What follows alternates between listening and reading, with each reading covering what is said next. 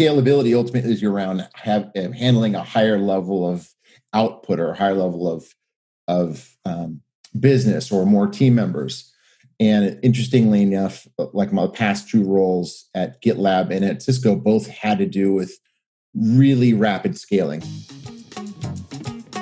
Welcome to the Super Managers Podcast, where we interview leaders from all walks of life to tease out the habits, thought patterns, learnings, and experiences that help them be extraordinary at the fine craft of management.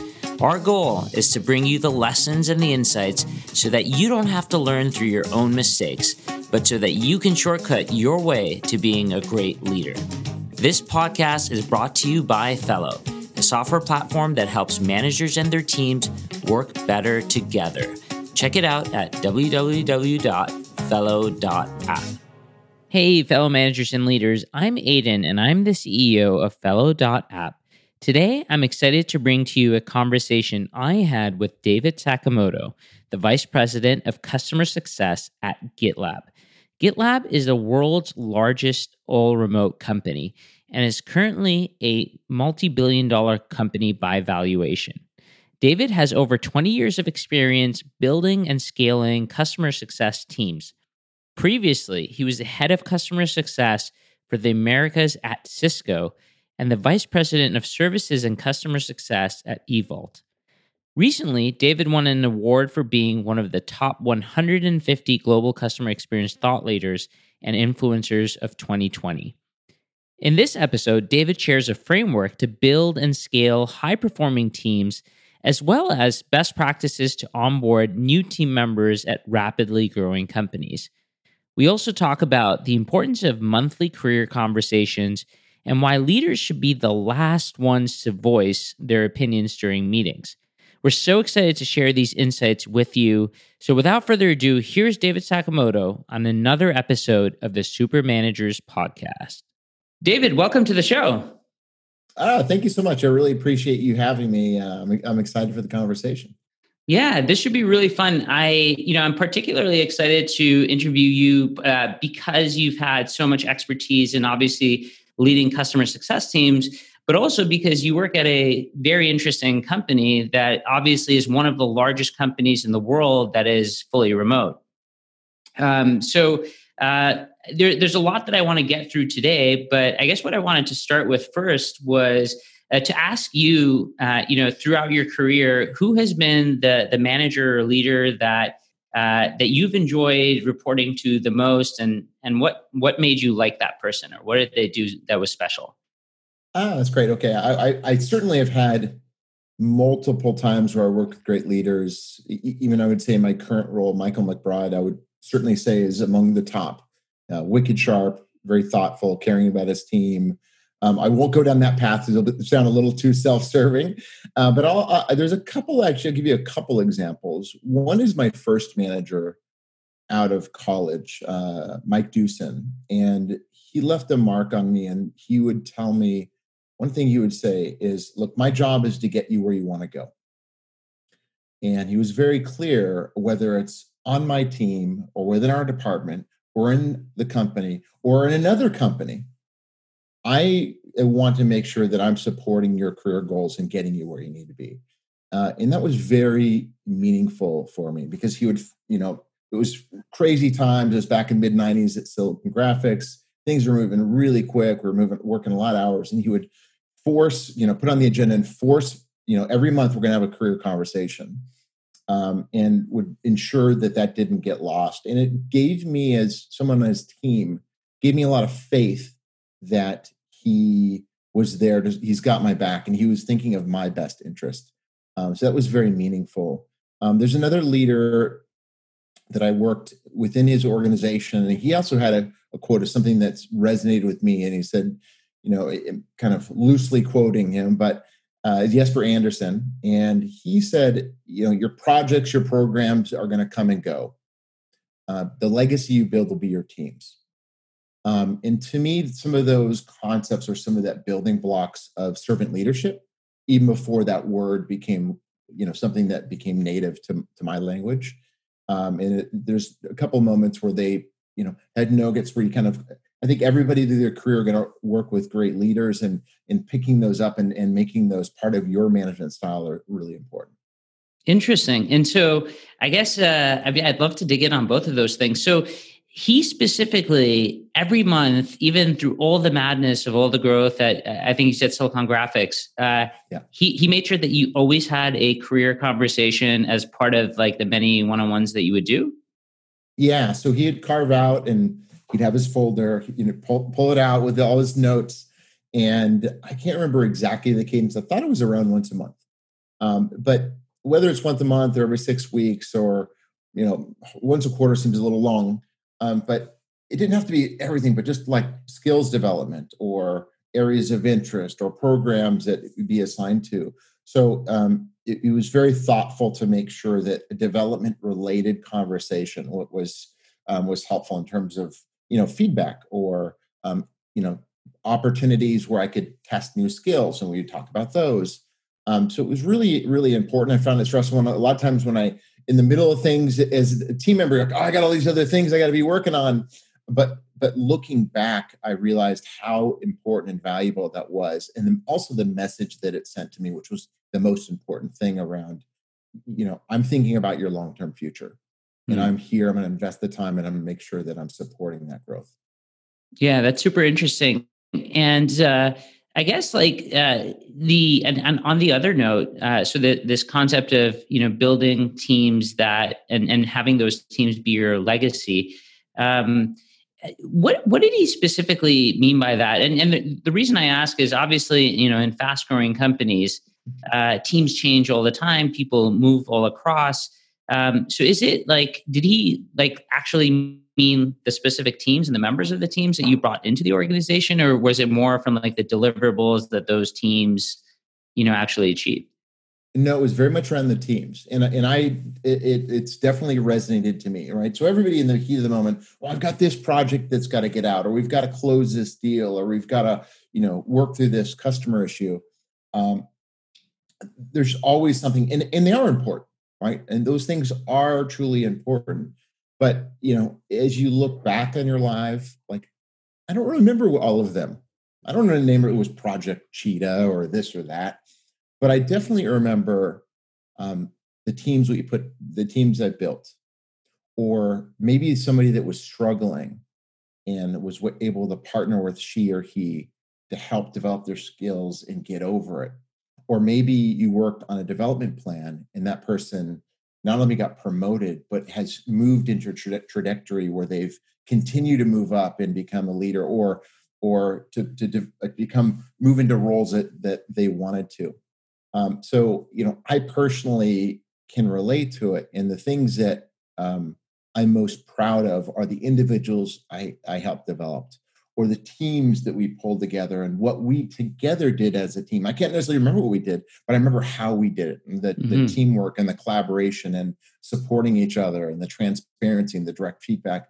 To me, ultimately, at the end of the day, um, it's those experiences of of developing individuals or developing teams and to some extent the how we did it versus necessarily the what we did. And I'm not saying that those things aren't important. They absolutely are. That's why we're focusing on them but I, I, just as a human being when you look back and i think of when i want to look back in my career i'm going to be thinking about the the people in teams.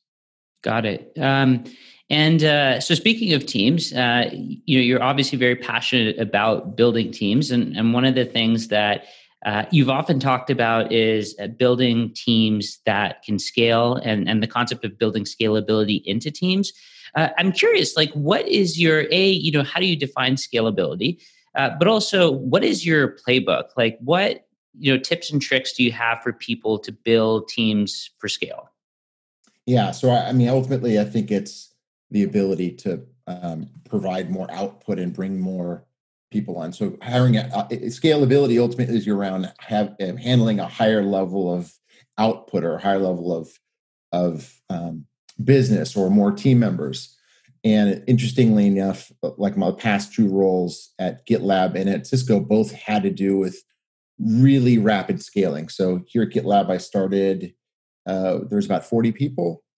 We're now about 120, so a little less than 100 people. And at Cisco, I literally the same thing. We hired a, 100 people. But that, I would say the hiring is really just a tactical measure that people can relate to. Uh, when I think about scaling, I think I oftentimes describe it as the platform, like in my role, customer success platform. But I think it applies to any any role that you're building a team, building a, that platform. And when I think of what that platform is, it's that combination between the people, the processes, and the systems. Um, and I always start with the people because in any business that you know i think it ultimately starts with your people whether they're direct or indirect to working with customers. Um, and it's all of the things you have to do around um, people management people development is right do you have like skill sets? Do you have levels? Are the career paths really cleanly identified? Do you have enablement to ensure that when you bring people on um, uh, you can support them and, and, provide an ongoing learning experience? Um, do you have the right processes built in? Like actually are you supporting people's performance and um, career development. So uh, there's a ton of other things I haven't listed, but really ultimately ensuring your team can be successful. Again, going back to that servant leadership, I view my job as making sure that I provide an environment for my team to succeed. Right. As a second part of that, the process. Right. This is how you do your job. Right. This is how you work together. Um, again, some of the HR stuff I talked about around feedback and career development. Um, how do you shift? You know, constantly looking at the business and looking at you know first being effective and then being efficient. And you ultimately have the right processes and operations and metrics to ensure that your team can be successful individually as a team as a as a company in terms of organizing and um, collaborating together and also for your customers and partners.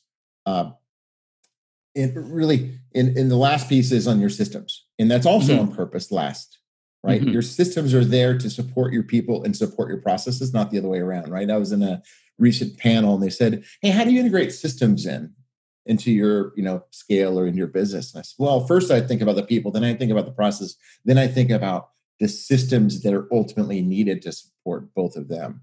Um, at the end of the day, all of that, you know, the people, the processes, and the systems, you're there ultimately drive results for your customers, for your team members, um, and as well as for your investors, whether you're you know privately held or in the public market. Um, I think of those three constituencies, um, you know, in in all situations. So uh, that's really interesting. So it, it's it's almost like you're you're thinking about uh, the teams. You're you're thinking about um, you know how, how do you bring someone on board? How do you get them to I guess ramp up in as little time as possible? How do you continue to support their development? Um, and you know what beyond that are, are you also thinking about like like in very tactical terms?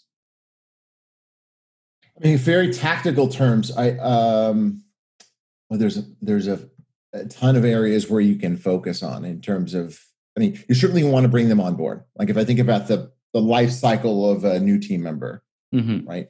First you know all, the, the recruiting aspect is very important to make sure they have the right fit the right experience right values um, you're going to onboard them, right? So you have the right enablement plan for them. Uh, but also, do you have the right continuous learning? Like, I know in all of my jobs, there's learning about the product, learning about your customers and partners, learning about the internal process and operations. So that's not a one and done, that's a continuous piece. Um, there, you know, as they come on, um, beyond, I won't go into the process systems piece, assuming you have the right environment for them to be successful um, you also need to make sure that, that you're continuing to develop them, right? So do you have a do you have the right set of here's the, the progression of your career, and you've got the right set of processes to support both the tactical, just checking in how are you doing, to the, the you know development conversations, the performance conversations, and ultimately, you know, people, um, you know, I think the three premises that excite people, people like people think of comp, right? I think that as the last thing. I think generally, from an employee satisfaction and excitement of their role, are they excited about the business? Um, do they have a career opportunity ahead of them? Um, and do they have a good relationship with their manager? Right. Um, and of the three, two have very direct and, and like full responsibility, accountability on the manager to drive that. Right. Obviously, the company is a bigger scope, um, but ultimately, you have to. I, I think of it in that way and to, to make a successful customer engagement i need a successful team engagement and successful team members Mm-hmm. Yeah, that makes sense, and I think that ties in well with um, with another topic that um, that you you've talked a lot about, which is uh, you know building scale strategies and making sure that those scale strategies are never unclear. Um, and you you've actually built a, a, framework around this, and I would love for you to tell um, you know our listeners a little bit about the framework and and some of the nuances. Yeah, so I think uh, if you may refer to a presentation I gave back uh, at a conference, um, and I wouldn't say it's any rocket science. In fact, I, I somewhat one to give my disclaimer in terms of super manager. I don't I don't consider myself a super manager. In fact, you know, we talked about development, I think uh, most of my learning experiences came from mistakes I've made in the past, uh, and and constantly. But I care, and so just constantly looking at how you're doing.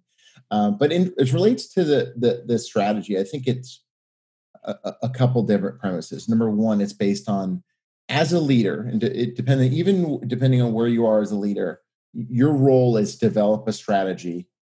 Number one, um, break it down into execution priorities help facilitate the team in order to go execute those, assess how you're doing, review, rather rinse, repeat. Right. So whether you're a, a chief customer officer, whether you're a VP of success, or whether you're a manager, all of those same components apply to your job. Right. What are the things that you need to do to ensure you're driving strategic strategically to ensure success? How do you break that down? Like I think of time strategy as just a longer term plan. How do I break that down into say I have a one year strategy or 18 months? How do I break it down to what needs to happen this quarter? And you can use a lot of different, like I use uh, vision, VSEM, which is Vision Strategy Execution Metrics at Cisco.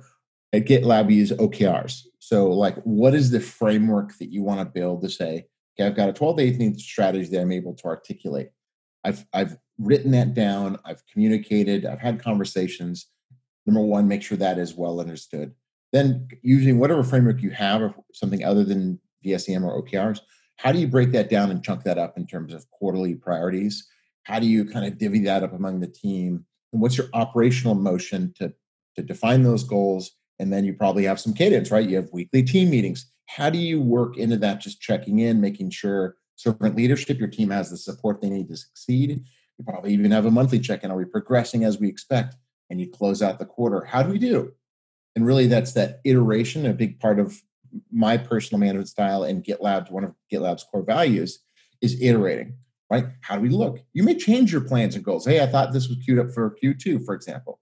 Well, based on what we learned, let's adjust, leverage that communication, empowerment, autonomy, leverage the, the, the, the skills and experience of your team to make that adjustment. Great and then rather rinse repeat. So I think it's really around defining that strategy, having a framework to break that down into execution, building that operational cadence, whether it's staff meetings, one on ones, um, monthly check ins, QBRs that drive and track that for both progress and feedback and, in iterating on what those goals are. Um, in in your opinion, what are some of the pitfalls? Uh, like, what are some of the traps that you know people when you know a coming up with the strategy breaking it down into components that you you kind of talked about.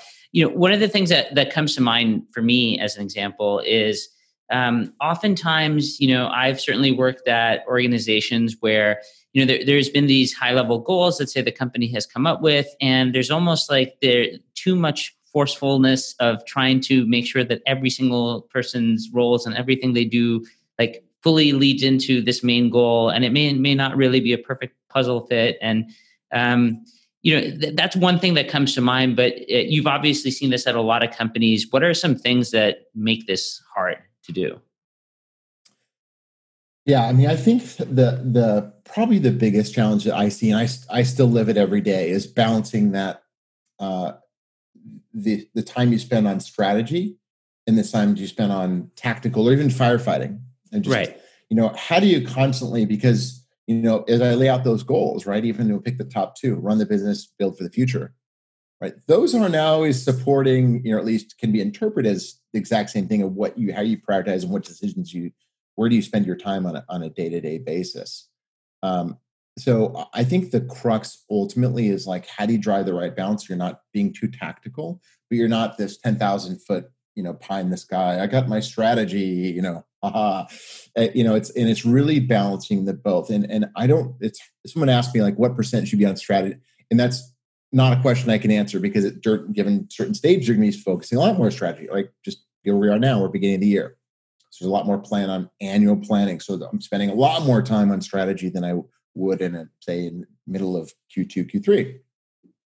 Um, but I think the important piece is that you build so build your framework, and as your leader, you're making sure you're you're take you're stepping back.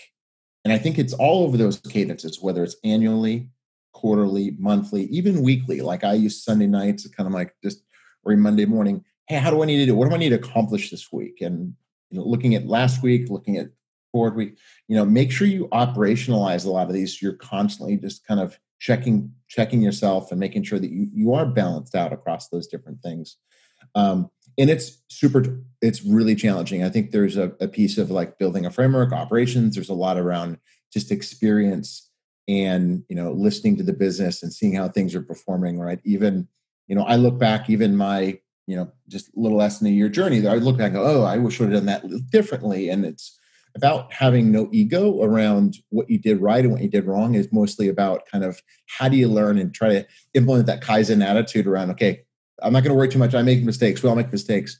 What can i learn from them? And great. How do i make sure i'm applying those learnings for the future? You mentioned something interesting, which is uh, it, it sounds like on Sunday nights you have a ritual that kind of looks, uh, you know, the week ahead and making sure that things kind of balance. Um, what I, I, would love to just get into you know some of that in terms of like how you do plan your time and um, you know are you um, like do you have for example like certain rituals around i should be spending x percent of my time in different types of buckets or like how, how do you make those considerations? And and also do you teach those sorts of things to your team as well? Or is it just you is it just something that someone has to just develop on a personal basis? Or are there best practices that you've you've come to realize? Yeah uh, great question. You know i would say at um, i'll just pick a I'll pick a week level. Um, i always like to start my week clean so i like to catch up i like to be caught up like i don't like to come into my you know one of my rituals i don't like to come in the week already feeling like a behind so whatever i felt like i needed to accomplish in the prior week i like to you know, clean it up or kind of assess like, hey, I wasn't realistic and I need to work that in this week. But I like to start my weeks clean. Mm-hmm. Um, so that's partly around what I wanted to accomplish last week and partly around looking at what I want to accomplish this week. Um, I like to have that my look through my calendar and make sure that thus if I thought through that, am I set up for success? Right in terms of that week, and if I put in the right work efforts, and I was, and I, and I also try to weave in. I need to like schedule time. I need to work on this thing if I don't see time on my schedule, it's probably not going to get work done, right? So it's a it's a matter of kind of planning out uh, um, planning out your week. I do follow a specific structure as well. So mm-hmm. I try to, and again, we all know our lives that things are pretty dynamic. I like to um, front in all my one on ones. So I like Monday to be my time for checking in with the team. So I generally try to align my one on ones on that first day, but uh, you know, people's schedules are dynamic. It doesn't always work that way. Most of the time, it doesn't fully work that way, but that's where my concentration is. Day two, I like to lead for um, team stuff. So we have uh, there's a overall leadership team. I, there's other some functional meetings. I line those up, uh, and then we have our CRO meeting, and there's other other meetings. But my group meetings on Tuesday. Um, generally, Wednesday, Thursday are working. There's all kinds of stuff woven in, right? We all see our calendars. Um, and then Friday, I try to pres- I do my best to preserve Friday as around kind of you know more to working time there to make sure that I can catch up and get things done. And um, again, that kind of is my goal around finish clean for the week, so then I roll around Sunday, I can kind of reset my cycle. Um, and again, I think management's all about those cycles, right? You have a weekly cycle, you probably have a monthly, probably have a quarterly, and you probably even have an annual set of cycles. So that would be my advice for any leader around, you know, figure out what those cadences are across that you know those those different um, durations yeah that's super helpful uh, i feel like i'm gonna go back and and retune the way that i schedule some of this stuff um, you know shifting gears for just a second you know one of the things that you know is, is very interesting is uh, you know you basically you know have um, this principle where you typically don't voice your opinion, or you, you may try not to do that um, until you've heard other people uh, on your team or within a group or meeting setting. Um, and I know that this is particularly, I mean, you know, the, the culture of meetings and, and the way some of these um, behave could be different at a all remote company. Um, so wanted to just hear your thoughts on, you know, why do that? Why let, you know, everybody else speak first? Is that you know part- even more important at a remote first company or the principle applies everywhere or how do you think about that yeah i, I think that a, the interesting thing is with the way that gitlab operates and i would suggest anybody listening look at the handbook. We every single thing that we do is documented and totally transparent like how we run our entire business is totally available to the public. Uh, but I would state that is, you know, don't speak your opinion first is really a, a, a small, minor tactical method I try to use to really promote uh, servant leadership and empowerment and autonomy. Uh, and again, like like most of my management, I think I've shaped many from mistakes I've made or uh, you know looking back. And you know my own personality, I've I bring a lot of energy and excitement, and so I'm like I always want to throw my opinion in, like, hey, I got a great idea, and I and I like the debate, like I like to get in and and um, people to put opinions in. But uh, uh, I've realized, you know, people process in different ways, right? Not everybody has my approach where they want to get in and debate and um, and and work through the issue. Not everybody thinks that way. Not everybody processes that way. Um, as their manager, I can stifle the whole conversation, right? So if there's like, "Hey, what do you think we should do?" and then first thing the manager says, "I think we should do this." Now, what do you think?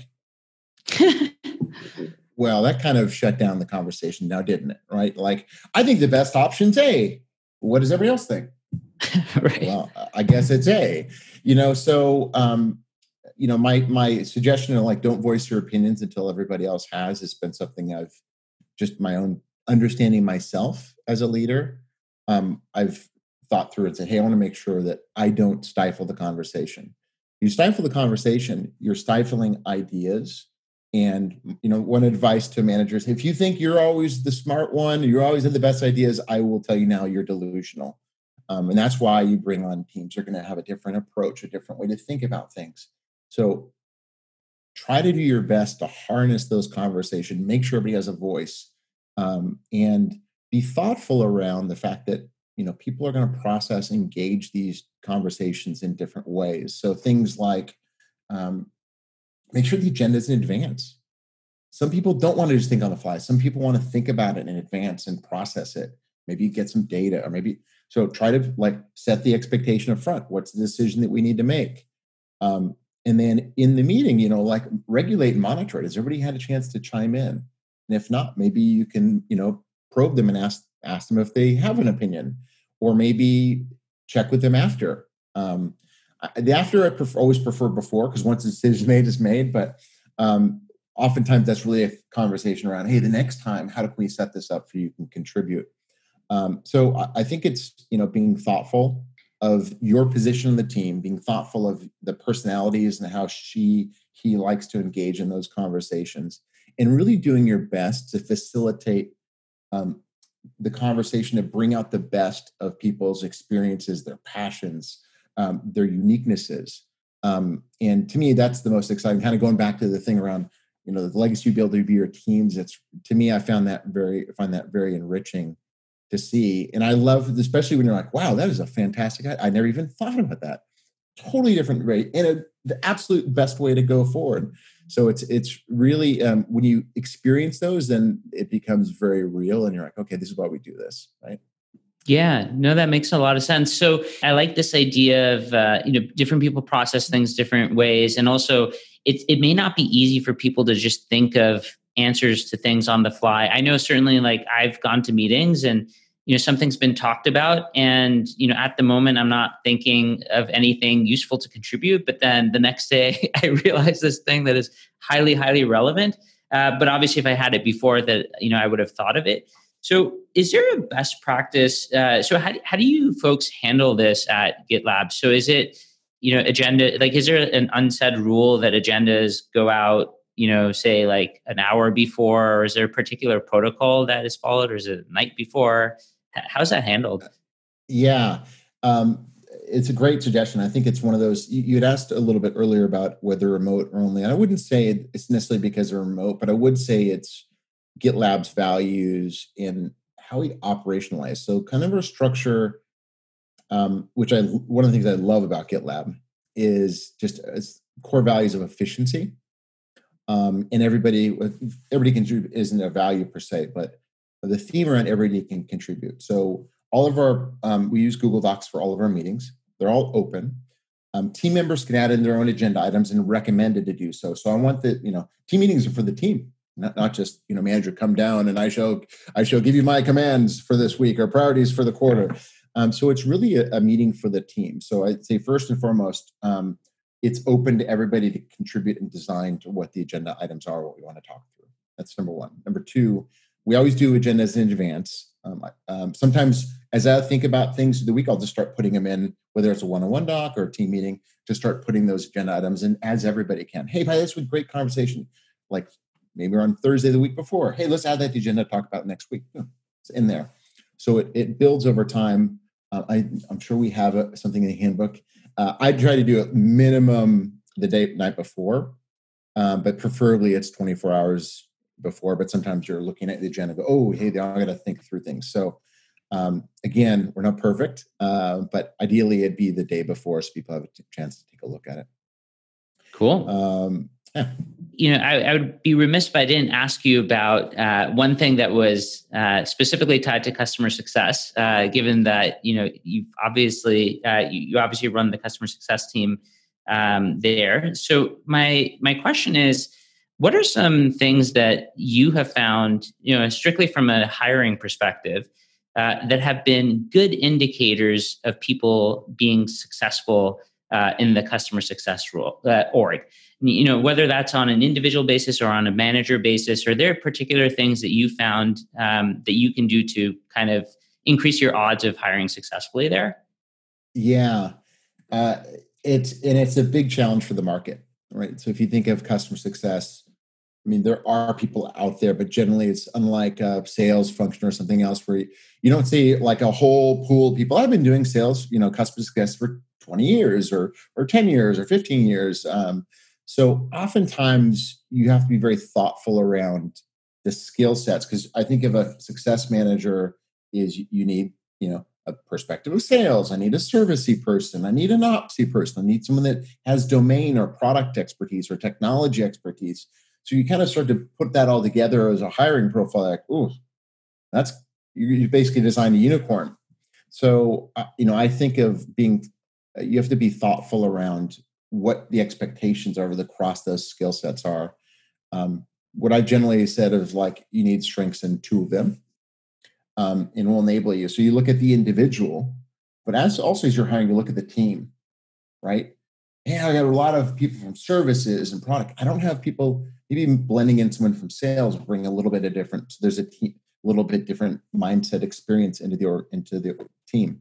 So I think if you have to look at the individual, you have to look at the team but I think the one common thing to your question, I look for passion for customer, right? Um, who, in in very specifically, can you tell me about a time where you put a customer's needs in front of yourself? Or um, tell me about how you had to drive internally to get support for a customer need or for a customer initiative. Um, and um, I, you know, I look for people that can show specific examples of putting the customer first. Um, I look at how they tell of that story. Are they excited? Right? Sometimes you get these people they they're talking other stuff, but when you ask about a customer, they just turn on, right? And um, and so I look for a bit around someone that can demonstrate those experiences, but also someone that really just has that passion, right? That that you can see they they care. Or it's empathy, you know, it doesn't have to be energetic passion, but also care and empathy. So um, you know it's that care and empathy passion for a customer is that kind of underlying trait that you look for across the board. Cool. I mean that that is great advice. And uh, yeah it's it's those things that when you see someone's face light up while they're talking about something uh, yeah i mean that that's certainly a great thing to look out for Um, I think that you know we're we're coming up, uh, you know, against our time. So the the final question that I wanted to ask uh, David was just around, um, you know, any final tips or advice that you would have for managers looking to get better at their craft, uh, get better at leadership. Any books or resources or blogs or anything like that that you would leave the audience with?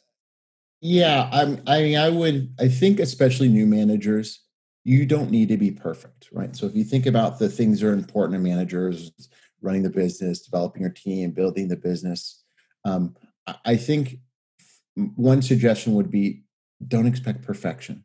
You're going to make a mistake. Your team understands you're going to make a mistake. But what's more important, just like you're going to guide your team, is learning from that and being transparent about that and checking your ego at the door because that'll also set the tone for your you're basically role modeling how you want the teams to work together um, so I, that would be the first. Uh, in terms of resources, like maybe there's a couple books, like they're probably not the traditional management books, but a little bit related to me personally, where I'm in a high growth is the hard things about hard things by Ben Horowitz. And I, one of the key things I like is as your company scales, and specifically for GitLab and other fast growing businesses, you constantly have to be looking at what is your role in this organization? How does that evolve?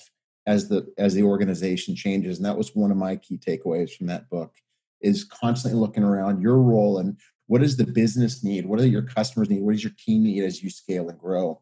Um, the other one is never split the difference by chris voss. Oh um, interesting. about negotiation and I, it's just one of those things that i think if you think of core skills like listening uh, negotiation is one of those core skills that you know uh, like i'm constantly trying to li- i'm constantly working out how to be a better listener um, and one thing I think also is that core skill set is negotiation. Like, how do you negotiate? Um, and per the title, never split the difference. Never just so you're not just splitting the difference, but you can find true win-win.